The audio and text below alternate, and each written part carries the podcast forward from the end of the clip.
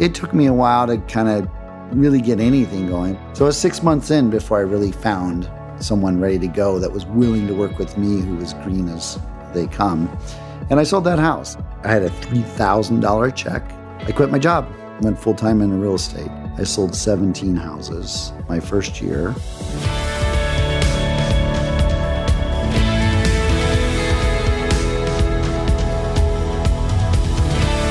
Welcome to Diggs Influencer Podcast, the Titans of Real Estate. The show that provides direct access to the real estate industry's top movers and shakers as they share invaluable insight on how to best navigate and succeed in any market. I'm your host, Warren Dow, founder and CEO of M3 Media and publisher of Diggs Magazine. In this episode, Ed Kaminsky,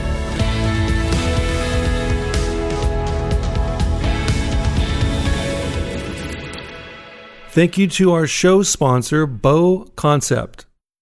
So, allow me to introduce our distinguished guest, Ed Kaminsky, to Dig Studio. Welcome, Ed.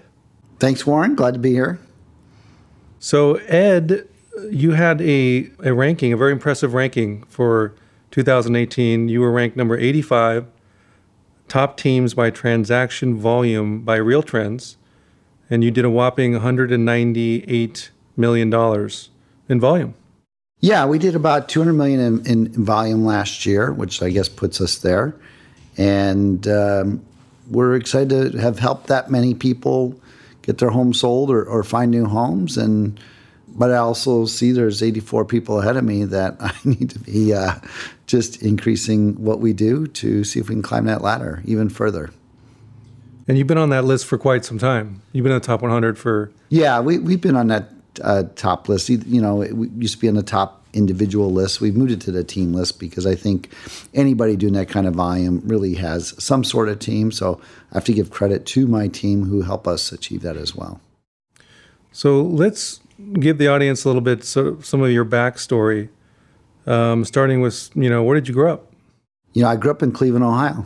I was there until uh, I was 18 years old. But uh, yeah, I went. Uh, grew up in a small town, uh, pretty measly beginnings, to be honest with you, and always looked at what other great people in this world were doing and thought I should be a part of that group. So, what were what, were some of your interests when you were like a in your youth or a, a young adult? You know, honestly, because I didn't have anything, I was always trying to figure out how to get something, right? So, from a young age, I I think the first thing I, I ever sold was some stickers I found in a, in a dumpster. Just, they threw out a whole brand new box of stickers. And I was like, what a waste. I was I could sell these things. so I took the box home on my bike and they said Kib on it. I'll never forget it. It was a like an oval red sticker and said K I B and below it said cash is best. So I thought, hmm, maybe they misspelled it. It should have been CIB or whatever, and that's why they threw them out. Nonetheless, I started selling them for a nickel a piece in school until I got yelled at by the teacher. And but honestly, within 90 days of picking up that box, I started seeing stickers all over the state of Ohio on the back of cars, and I knew I was I was onto something. Yeah, that's cool. That so, was at seven years old. so you were quite enterprising even back then. So, what did you do before you got into real estate? Like some of the things you did, jobs and. You know, I had the usual teenager jobs of mowing lawns and working at a fast food restaurant and working at a grocery store, you know, just to get some extra money as a kid growing up. And then enough to actually pay for myself to get through really what was a trade school. Uh, I got into the jewelry business. So I wanted to get out to California where the school was uh, so I had to raise enough money as a kid to do it because my parents weren't able to provide. And I did that. And I came out to California, uh, discovered it, discovered Santa Monica, and went to school, got my degree in gemology, and went into the, the jewelry industry for the beginning of my career. And I actually went to Houston for a couple years after I graduated because my father was there at the time. And so I, you know, kind of had my first real job in Houston mm-hmm. as an adult, but learned I liked California better. And after a couple years, literally just got my car, sent out a couple hundred resumes. I picked up, uh, you know, back then we used phone books, got those at the library. So I figured out where where do I find all the jewelry stores in California? They didn't have the internet.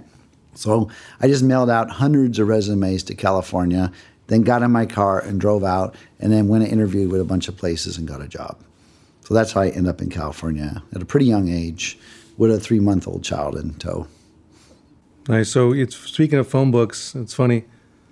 That was the phone book was my best friend back in the day. I sold insurance mm-hmm.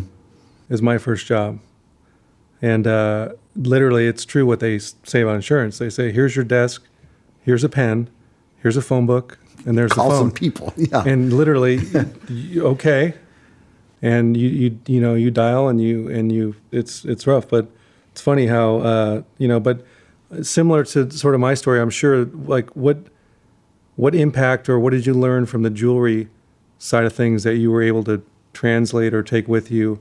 You know, there was no question. Uh, jewelry, the really what I was involved in there was understanding sales and customer service. That was really the biggest thing I learned in that industry, other than how to, you know, know if it's a diamond or not a diamond and how valuable it is. But I was learning how to succeed in business. Uh, I saw the company I was with grow very quickly and then go into bankruptcy at some point, right? So I saw how growing pains can affect a business. So I looked at a lot of different things. I was always paying attention to ownership and management and trying to understand how things were done. And then, uh, you know, they promoted me to management at a very young age. I was managing people twice my age. And one of those, you know, employees was going to the real estate course. And I still really honestly wasn't making a ton of money. I was working a lot of hours I was working retail. Retail stores close at nine o'clock. If you're in the jewelry business, you got to put it all away at nine o'clock, which means it takes you another twenty or thirty minutes, and you're not out of there nine thirty. So to me, it shaped me, wrong or right, to believe the workday ends at nine p.m., where everyone else's trains it ends at five. So when I switched into real estate, which I did, I always noticed around six o'clock everyone was leaving. Uh, where are they going? You had an advantage day one. There's three more hours left in the day. So I just grind it out for another three hours on the phone, you know, making calls and trying to make things happen. And I picked up that habit, good or bad. But I find that, you know, to succeed for me, it's not what I do during the first eight hours, what I do with the extra two or three hours after that that elevates me to the ability to provide more service to my clients, find more clients, hone my skills, everything else that I need to do, I'm doing with those extra time. So let me take you back real quick. So, why did you get into real estate? What was the sort of the t- turning point that you said, you know, was it just sort of I'm going to try this, or was yeah? It- well, no. Honestly, I got my real estate license because I wanted to know about real estate. It wasn't to get a job in it, but what I found interesting, which was the opposite of phone book uh, situation, was I kept getting letters in the mail, people offering me jobs. And I didn't even send out any resumes. Go, what the heck's going on here? So I literally just started talking to all these people who are offering me jobs. And I realized, as I, you learn about this business when you're new, is they weren't offering you a job as much as they were asking you to give them money to work for them. This was their opportunity to grow their company, and much like the insurance business that yeah, I was in. I guess so to get into the real estate business, you have to spend money. You have to spend money to be at the office. You have to spend money to market. You have to spend, spend, spend. And so the bottom line was I, I was going to try it out. And I started, you know, in, in jewelry, I was either working nine to five uh, or I was working 12 to nine in those shifts. So I would take those extra three hours. If I was on the nine to five shift, I'd go grab dinner and I'd work from six to nine in real estate. if I was on the the one to nine shift is what it was. I'd go in the real estate office at nine and work till noon, take a lunch break, and go in. And so I was working these different three hour increments and then my days off in, in real estate, trying to figure it out, learn what it was. And I sold a house one day. So tell me about that first sale. I, I, I won't forget it because when I got in the business, like your insurance phone book story, I said, I didn't really understand real estate. So I said, okay, I'm here. I'm day one. I'm sitting in the real estate office. It was on PCH and Avenue E down in South Redondo Beach. And I remember sitting there saying, okay, I'm ready. Where's the customers? I'm like waiting for them to walk in the door. Like, I'm ready to go. Let's This go. is like I'm a gonna retail, right? This is retail. Where, where, are the, Yeah. where are the buyers? Where are they? So the manager comes over. He goes, Ed, what are you doing? I said, I'm, I'm waiting. Waiting for what? My customers. He goes, there are no customers. You got to go get them yourself. I go, what are you talking about? So he's, you know, he said, you got to go out and knock doors. So I went and knocked doors and, you know, I chose Redondo Beach as a place to knock. And it took me a while to kind of really get anything going, but I, I'll never forget. I walked by this one house and I, I walked past it because it didn't have a driveway, it didn't have a sidewalk. It was just like this little miniature house in the back of the lot, and it just looked a little scary, to be honest with you. So I skipped it.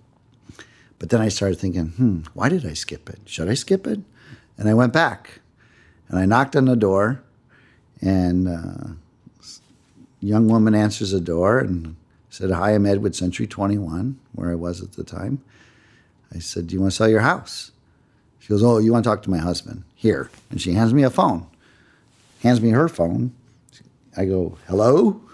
and I was used to cold calling anyway, so I was pretty comfortable on the phone. Says Ed with Century 21, do you want to sell your house? He says, Yeah, I do. Oh, good. You're So like, I- this is easy. one for one, the diamond in the rough. it wasn't one for one. That was that was six months of pounding the pavement before I sold my first house. So it was six months in before I really found someone ready to go that was willing to work with me, who was green as they come. And I sold that house. And as soon as I closed it, which at the time I thought was a, a big closing, I got three thousand dollars, What was the price? The home price? two hundred, Two hundred one thousand. ninety, Yeah. one ninety. So you got a check for three thousand. Yeah, six came to the brokerage. I got half, which was three grand, and I had a three thousand dollar check. And it was in December. And in the jewelry business, December was busy because of the holidays, and I got another three thousand check for commission. So I had six thousand dollars to my name. I said, "Oh, I could live for six months on this." So I quit my job, went full time into real estate, and that first full year, which was two uh, two thousand, it was nineteen eighty eight. I sold 17 houses my first year, which was maybe triple uh, the income what I made in the jewelry business, and it was on my way. I got a taste of it. I had some success, but I worked my butt off. I think harder than anybody in that office, and I think I still continue with those same habits today. That's great. So, so th- that was your first sale, Mm-hmm. right? 190, 200. What, what was your biggest sale? What's your biggest sale? Well, I sold a home career? last week for 17 million. I represented both sides. So that was, I guess it's like for most people, a 34 million dollar sale. So that was pretty good. That's nice. Yeah. Yeah. And what was that? Was that your biggest commission check? Your single biggest commission check? You think? You know, I, I launched a company years ago called Premier Estates Auction Company, where we use the auction process to sell very unique homes across the, the globe. And we've had some really big sales within that company that have been significant and very large commission checks, you know, split amongst the team and the company. So I would say it's, you know, equivalent to, to some of those deals we have done there. So that that brings me to a point. Like your your business model has evolved, went going from the C twenty one, and like now you've got a very unique model that you've built. With, you know, you talk about Premier, but you have Sports Star relocation. Um, you've got a group now, a team. You, you represent different segments and different, you know. Um, We do. We I mean we we are we have evolved into a really dynamic you know team of highly talented experts that are highly effective at two things. I mean our customers want two things, Warren. One they want to find their dream home. They want to know they're paying the right price and they want to find things that maybe others can't. And we have to have the skill sets and ability to do that, right? And so being able to dig out inventory that's not on the market is important to them. Guiding them on whether it's a, a good value, a good location, can they sell it later down the road is important to them. So that becomes critical. But probably more importantly is our seller clients, where they've got unique properties, or they can have the uh, run of the mill property. It really doesn't matter. We cover any. We still cover, you know, very affordable properties that are today's market to five hundred thousand dollars to you know seventeen million dollar beachfront homes and everything in between, and they all want the same thing. They want as much money as they can get. They want as little headaches as possible. I can finish want- the third. No, go ahead. and they they want to know that it's going to happen within a, a reasonable time frame. yeah, less time, less stress, more money. And Rule thirds. yeah, and just because you have a real estate license doesn't mean it's going to happen. It's no different than a driver's license, to be honest with you. You know, if if you give a 16 year old a driver's license who's had four hours of driving experience, they're not as good as a race car driver who's been racing cars for 18 years. They still still have a driver's license, but there's a big difference when it comes from the skill sets that exist between us as, as brokers. Let me ask you this. I want to take take you back to C21 real quick again because didn't Raju work there with you as well at He that time? He did, yeah. He was a big inspiration for me. When when I started, he was there. He had a couple years on me, and uh, we worked together for a, a lot of years. So the reason I bring this up is because, as you know, the you know the the Diggs model is all built around the 80-20 rule, right? Twenty percent of the agents in this case do eighty percent of the business, Right. and, and hyper local luxury, you know, it might be 85-15 or 90-10. Correct. So we focus on the 10, the 15 to partner with. And, and it sounds like, or, or I should ask you, did you find that when you started and you were young and like, okay, who are the players? Who are the 10? I want to, I want to hang with those guys to kind of try to, I try to get as much information or learn or, You know what? I, I, I recognized pretty quickly who the leaders were. And honestly, I became one of them pretty quickly in, in the realm of, of volume of sales. But there were people always looked up to that were had a head start. And you learn from them, you see what they're doing.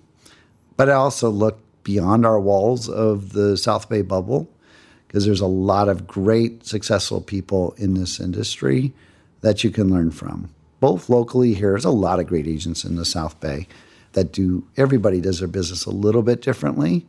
And I think some of them have really great skills. And I pay attention. And there's a lot of agents outside of our marketplace that have incredible skills uh, in a lot of different ways from the way they, you know, service their clients, get the job done, build their business. And so I'm constantly seeking out the leaders in the real estate business, in the business world, and trying to figure out what, what happens. I, I'm in what's called a mastermind group, and we made it uh, one of our tasks this month to interview somebody that is outside of the in, the real estate industry that has had immense success, and we we tried to put a, a minimum net worth value of them of having two hundred fifty million dollar net worth or higher to include them on the interview list, and so you learn such great things about so many different ways of, of life and business and everything else from from people. yeah, no, that's, that's awesome. That's awesome. So who did you end up interviewing? Or have you interviewed this person yet? Yeah, I can't say I know their net worth, so I don't want to say that. but I interviewed Bill Bloomfield, and he had uh, a lot of different successes in in uh, coin operated laundry services to real estate to today his passion is politics. So very interesting perspective. But here, here's what I found the con, you know congruency amongst most of these leaders in business is because my my focus of the conversation was what do we do to make sure our business is surviving or growing or being disrupted or anything else and there was no question it was amongst every single one said the same thing it's your people It's the people you hire. It's the people you work with. It's the strength and the quality of the people that you you put in your workplace that is going to decide whether you're going to grow or you're not going to grow. It's number one by far. It was hands down uh, an equal answer across all industries. Yeah, I'm I'm a voracious reader of you know business books and marketing leaders and leaders, and it's I totally understand that point. You know, I heard a great line. It was some of the most successful people that have built amazing things did not come from their own industry, right? So if you look at Elon Musk, who built the Tesla, he didn't come from what Ford or Chevy or any of these, right? And so it was very interesting that the, the greatest people in business didn't come from that business. And the other thing I found very interesting was trying to find out from your customer base what's important is not always the right answer, as stated by Mr. Ford, who stated if I asked the people of my time what they really wanted, they would have told me they wanted a faster horse. Yeah. I've heard that actually. Yeah, that's great. Looking for a personal stylist for your home? Check out Beau Concept. One of their design consultants can help you make the most out of your space. No request is too big or small for living, dining, sleeping, home office, and outdoor spaces. And check out their Southern California showrooms in Orange County and Costa Mesa and also in Los Angeles and La Brea. For more information, visit Beau Concept at beauconcept.com. Email info at beauconcept.la. No, it's kind of like what Steve Jobs said too. Like, you know, people don't know what they want until you show it to them. Right. You know, he invented one of the greatest geniuses of our time, right? Sure. Apple, um, Apple, yeah. Yeah, and they and they, you know, so there's, it's amazing. I'm I'm always, you know, inspired and and sort of rejuvenated by like listening and trying to sponge knowledge from people in other industries and Right. and what have, what you know great leaders have done. So You continue to learn how little you know. no, totally. Right? Yeah, Yeah. absolutely. And that's sort of the best position I find, like, you know, not necessarily being fearful, but being open that, you know, I, I used to like to say, I was saying, like, I always want to be the dumbest guy in the room. Because if I'm the dumbest guy, that means I'm surrounded by a lot of smart people, you know, or, you know, so that's sort of the goal, Yeah. I And- get that totally. Yeah. you know, and, and be the dumbest guy in the room. Therefore, Sure. you're you're actually the smartest guy because you, you're surrounding yourself with. So let's get some intel and some insight because how long have you been in this business? Uh, 31 years. 31 years. So you can only imagine, one can only imagine how much knowledge you have, you know, acquired in that 31 years. Like it, it- it's beyond, and it's 31 years in this market, South Bay, right? Yeah. The whole time. the whole time. So, I mean, that's you know three or four real estate cycles, right? yeah. No, I, you know? I've been through many ups and downs now, and uh, probably another one around the corner, I'm sure. So this is what you know. In in my travels, you know, there's on the other side of the coin people that look at people like you who are you know a top performer and they go, oh, it's you know these guys make all this money and it's so easy. What do they do? And it's like, you know, it's like, it, a it's beyond hard work and and Well, there's definitely a misconception about you know how people see us. I know as agents uh, looking from the outside in, especially with the admin and the TV shows and everything else that are going mm-hmm. on, and they're making a million bucks a deal, and you know they're just you know sell four houses and make forty billion dollars. But you know, it's I think you ask the the 80-20 rule, ask the 80% that aren't making it how hard they work their butts off to make nothing. Yep. And you know how tough this industry actually is. Well, and the churn Yeah. too. Yeah, the churn. You know, there's over a million licensed agents in the U.S. Over a million, yeah, getting a million four or something like that. and that and that drops in cycles by a big factor. It does, yeah. you know, so the next cycle we'll lose 25%, yeah, yeah. at least.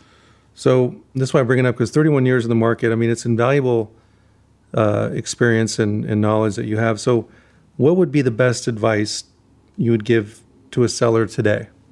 To a seller, okay. Well, first of all, when it comes to selling in a market that's meeting either a leveling off period, a future drop off period, you certainly have to be price sensitive.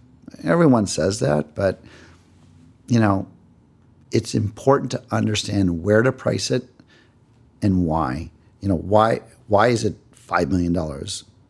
You know, how does the buyers perceive it? And what is the potential cost of loss by overpricing it? Are you willing to take that loss? There's certainly, if we hit a downturn, which no one knows for sure, I can't say for sure we're going to hit it, but the amount of money I have seen sellers lose in these downturning markets because they were just stubborn and held on to I got to get that that price. I I need a million dollars. It doesn't matter what you need. It, the house is worth what it's worth. So you have to get ahead of that that curve that that's out there. So that's one thing is pricing, but every little detail that goes into marketing a home and getting it sold, price is a huge factor. But it comes to preparing the home for sale. It's, it comes to how the home's going to be marketed into the marketplace. What mediums is it going to be out there at? Who's going to be seeing it? How is the greatness of that home going to be conveyed to the marketplace? And will it attract buyers to that home? So you've got to be picky on the broker you pick. You got to be, you know, fastidious on what they're going to do to get the home sold. You have to make sure your home is presented incredibly well. You know, whether it's staging it or whatever it is that you need to do to prepare it for sale, painting it and everything else. So you just can't skip any steps if you want to get it sold or maximize price. So Ed, do you think the worst mistake a seller could make is overpricing his home? Like, is, is that- There's no question the most costly mistake sellers make is overpricing the home. It's overpricing the home. It's, you know, but again, I, I look at three things when it comes to selling a home. I, I tell people this all the time. It's it's no secret for me. But when homes don't sell, they're blaming a lot of things. But I always go to things that are in your control as a seller. What is not in your control is the marketplace interest rates, the location your home's in. You know, oh, my agent says it's on a busy street. Well, you're not going to change it. It's out of your control. My agent's saying it's not selling because it's a bad floor plan. You're not going to go change the floor plan, right? What is in your control? Price, marketing, and the showing condition. Your marketing is controlled by your agent, the price is controlled by you and your agent, and the showing condition is controlled by you. Those are three things to focus on. So, best advice you would give a buyer today? Best advice I give a buyer today I always say buy knowing you're buying for the long term. If you're looking for a one year purchase and you're going to be out of here in a year, yeah, go with caution, extreme caution.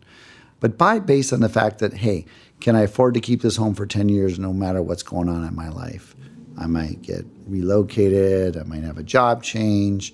But we are going to see cycles in this marketplace. And, you know, everyone's wondering, oh, will there be a down cycle? Should I wait? Well, the biggest reason we're going to see a downturn in prices is because we have another continual uptick in interest rates. So, for those that are buying with financing, there's a high likelihood that buying at a lower price will cost more, which doesn't make sense, right? Because if you can save 10% on your purchase price, but your interest rates go up by 20%, it's actually costing you more per month. And a 20% uptick in interest rates right now is not that much. It's a point. So I'm curious if a buyer were to ask you, and I'm sure you get asked this question a variety of ways, but like, what's the best buy out there? Let's pick on Manhattan Beach. Like, mm-hmm. you know, hey Ed, what's the best buy right now in Manhattan Beach? So what, what, without answering, I'm not, I'm not asking that question specifically to give me. It's usually anything with my sign on it. Yeah. so, uh, no, what I'm asking is like, what in your mind, what criteria metrics, criteria do you use There's- to answer that okay, question? uh, like, 100%. Okay, I, I'm going to tell you what I like to buy.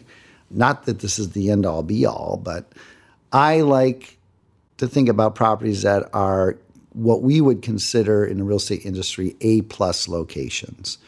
So an A plus location, it can be in any part of a city, but it's considered, oh, that's the favorite block, or the best street. it's the best street. The people, all everybody wants to live here all the time. And I noticed that in a bad market, A plus locations still easily sell. In a great market, they make a lot of money. So when it comes down to, you know, it's you- you've heard the term location, location, location. It does mean a lot, but for those that make a lot of money in real estate, it's timing, timing, timing. So, you know, the truth is more money's made by buying in a at the end of a down cycle and it moved up a ton or because they held on through all of those markets. Buy and hold. Warren Buffett. Buy and hold, buy and hold, buy Yeah. and hold. Yeah. So interesting. So that's one of the three, you know, rule of thirds that you mentioned before. That you one of the fixed things, location of your home. You know, so yeah, that, that Yeah. makes total sense. So let's talk a bit about the industry and the market. Again, you've been here, been doing this 31 years. What's the biggest change you you know in the industry you've seen since you started three decades ago? There's been no change, right? you know, yes and no. There's there's a lot that has remained the same uh, in the industry, but I would say the biggest change is the the movement of information that's available to all consumers, both buyers and sellers, but especially buyers. Right? They they can have a list of every home that's for sale on their phone in a, in a nanosecond, and they're armed with a lot of information. So you have to in this industry know more than what is out there and you know just because you know what homes are for sale and on what street sometimes that's not enough information you know even in today's market it can be competitive with great houses when you want to go buy them and you can lose your dream home because you didn't write the offer the right way you can put a home in a great location for sale and not sell because you presented it wrong, you priced it wrong. So there's still a lot of great information out there that may not exist online that people think they have that they have to go speak to experts about and, and find that out. You know, sold homes for 31 years. I still don't know how to draw one. I need an architect to do that. You know, speaking of change, I mean, so we started Diggs in 2010, and I remember the first time I met you and walked through your door, you were a cold call. You were basically one degree away from the phone book. You know, I knew who you were Yeah. before, but I remember I went to one of your brokers, and you weren't there. Mm-hmm. Where were you, Ed? And I said, "Where's Ed?" They said, "Oh, he's at the office." So I said, "Oh, I, I know he's there. I'm going there." So I went to go see you, and and I remember how impressed I was just you know seeing all these celebrities that you had represented, and mm-hmm. you know John Elway and all these or these uh, these photographs, and it was amazing. But you know, I was thinking to my question, like just how much the industry has changed since we first met ten years ago. You know, with the disruption in industry, and you have this whole, you know, iBuyer phenomenon and direct to consumer, and you know all the consolidation. right? I mean, look at Shorewood's no longer here. Although even locally, how much this has been disrupted. South Bay Brokers, you know, is in Vista Sotheby's. There was no Strand Hill Christie's. Now there's Strand Hill Christie's. Sure. There's Shorewood. There, you know, it's like that's just on the brokerage level. But you know, in terms of, you know, Compass is now a huge, you know, going public company and, and, and different things. So, what's your view in terms of like that disruption? How is how is that affecting you personally? You know, I try to stay ahead of that. To be honest with you, I'm, I'm, you see today that there is more demand from consumers of what they want in service, what they want in information, and I think in order to provide the proper amount of marketing and information and concierge level of services that are expected today, you do have to team up. Honestly, you know, it, it's it's hard to run a one man show anymore and be everywhere that your clients need you to be and and provide the marketing that needs to get done for for certain special properties and those type of things. So that's a big change in the industry that you see real estate moving towards is you know meeting the demands of today's clients. Where do you see this this iBuyer thing going though exactly? Like you know the direct to consumer. Do you see that? Of course, the discount commission model is. is I don't know. Listen, is, every time I see these these ideas pop up, they seem to fall to the wayside over time. I'm right now. I'm picking up uh, messes left by these bloody brick companies or whatever they're called out there, and had listings that are just the sellers are frustrated and failing, and the buyer process is horrible so I don't know. Does someone figure out a, a new way of doing it that, that really works and is effective? I haven't seen it yet. I, I, see a lot of flaws in, in the, the process out there. I see a lot of efficiencies out there that could be improved, though. You know, just from the, the lending process that seems to take forever and the escrow process and everything else that we deal with. I mean, why, why do you need 30 days to buy a house? Why can't you buy it in three days? Right? Yeah, that's where technology. Why does four hours? Why does it take four hours to buy a car? Why can't I just go in and buy it in 14 minutes? Right. Yeah. So there's there's always efficiencies I think that can be improved. I'm open to them. I'm ready for them. I just don't think I've seen it on the horizon, uh, the the solution yet.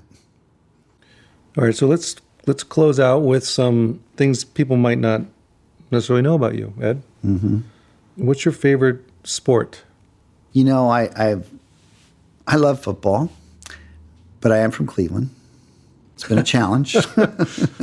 we have a good year this year. Fun to watch Baker Mayfield. Uh, but I've learned to love hockey mainly because these guys are here. They're in town. Many of them become clients and friends. And to be able to watch a sporting team when you have somewhat of a personal relationship with somebody that's out there on the court or on the ice is fun. So that has become really uh, an enjoyable sport. But I mean, now it's October, right? Now we got Dodger baseball, which is too exciting. much. We got college football, we got right? football, we got NBA. Yeah, we got Lakers starting with hockey. Yeah, LeBron, and this, I don't know. It's exciting. This is the best exciting time. time. Yeah. So I know you like to cook. I, I love to cook. It's kind of my escape, right? You What's know, your favorite thing to cook? I like cooking without a recipe. I like looking in the fridge and seeing what I have and seeing what I can, you know, create from what ingredients I have. It's my favorite thing to do. So very creative. Yeah. Make it up as you go along.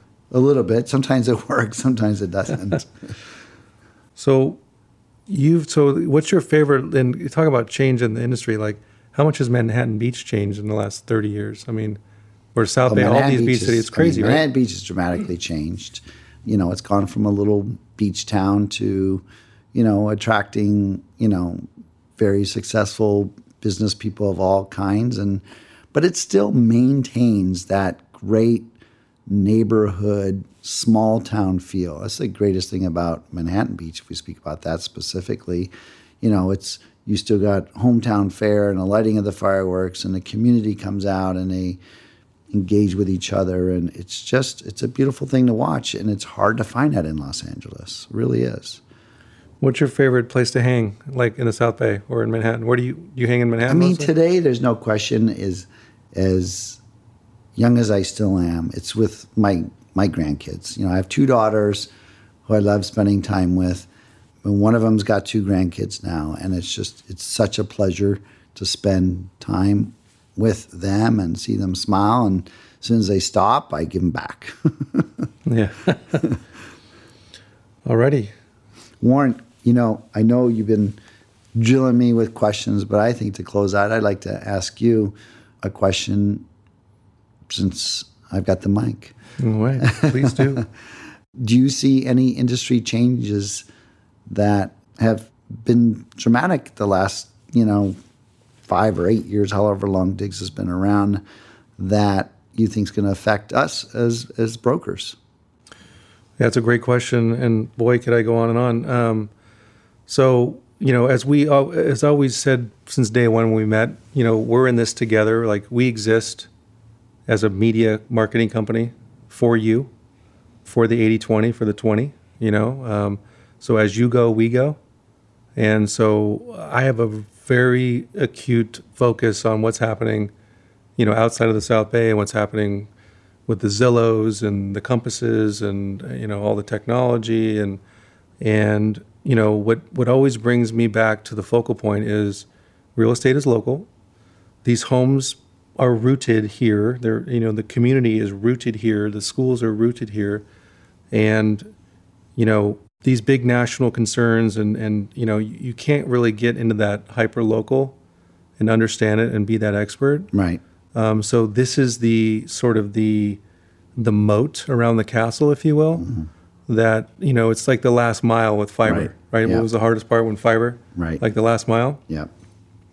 Hyperlocal is the last mile, and it's a tough last mile. So that's a very good point. And yeah. and I think to displace that, yes, it's we're going to get disrupted, and yes, there's there's there's evolution and technology. It, it's just a matter of, you know, it, it it, it's going to happen, and it's not good or bad. It, it's it's evolution. No, I'm going to give you a good example of that because I I went to New York City recently, and we happened to with Christie's International Real Estate, we were able to tour four $35 million properties. One was an absolute fixer upper. The other one was a medium fixer upper. One was beautiful, and then one was like a castle. But to be honest with you, I couldn't tell you without talking to someone who was hyper local if it was worth 35 or 25 or 38. So I think you bring up a, a, a good, strong point. It, having that really base of knowledge for every block and you know every yeah. angle a home can sit is, is critically important and that's why we always preach it and you've heard this from me a million times it's like you know if you want to be around forever as a top performer and you want to you want to outlast the disruption and, and be here be the last man standing, you you've got to build a local brand. You got to have a a brand that's rooted in this community, centered around the real estate conversation. So you have your own moat and your reputation precedes you and that's something that is built to last, you know, and, and if you continue to work on that and this is why you know, brand has been very passe. It's you know, it's been sort of thrown out ten years ago as no, it's you know, brands are, are meaningless now, and now the whole brand thing is coming full circle. In all the you know the experts and the market, right. all the the branding is branding, it's branding, and you know because we don't we live in a no trust world now with fake news and internet, and we, we live in a content surplus, and trust has always been the most important ingredient into relationships. Sure. And relationships are everything um, so without trust and relationship, forget it. And you put local around that, you, got it. You yeah. know. So well, that being said, I, I, I've enjoyed our partnership together over the years and the fresh thoughts and ideas that you continue to bring to the table and help me build uh, our brand for our customers. And uh, it's been a pleasure working with you, and I look forward to a continued uh, successful relationship. Likewise, Ed, and thank you for being a partner, and uh, always a pleasure to see you and to glean insight into the industry. And um, you know, so keep it up. It. And uh, okay, so give us your closing thoughts, Ed.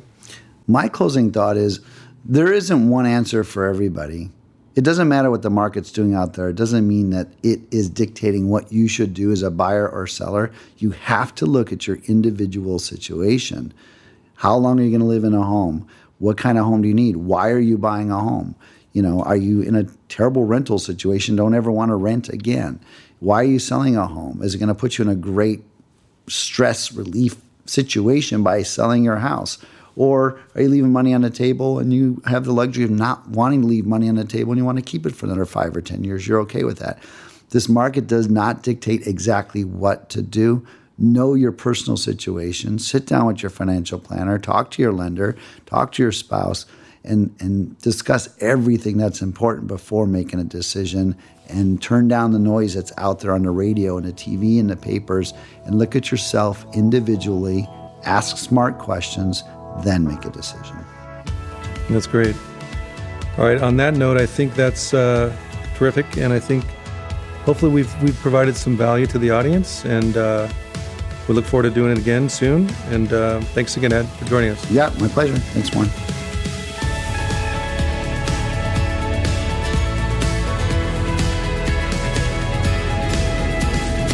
And that wraps up this episode. Thank you for tuning in, and we hope you found some value.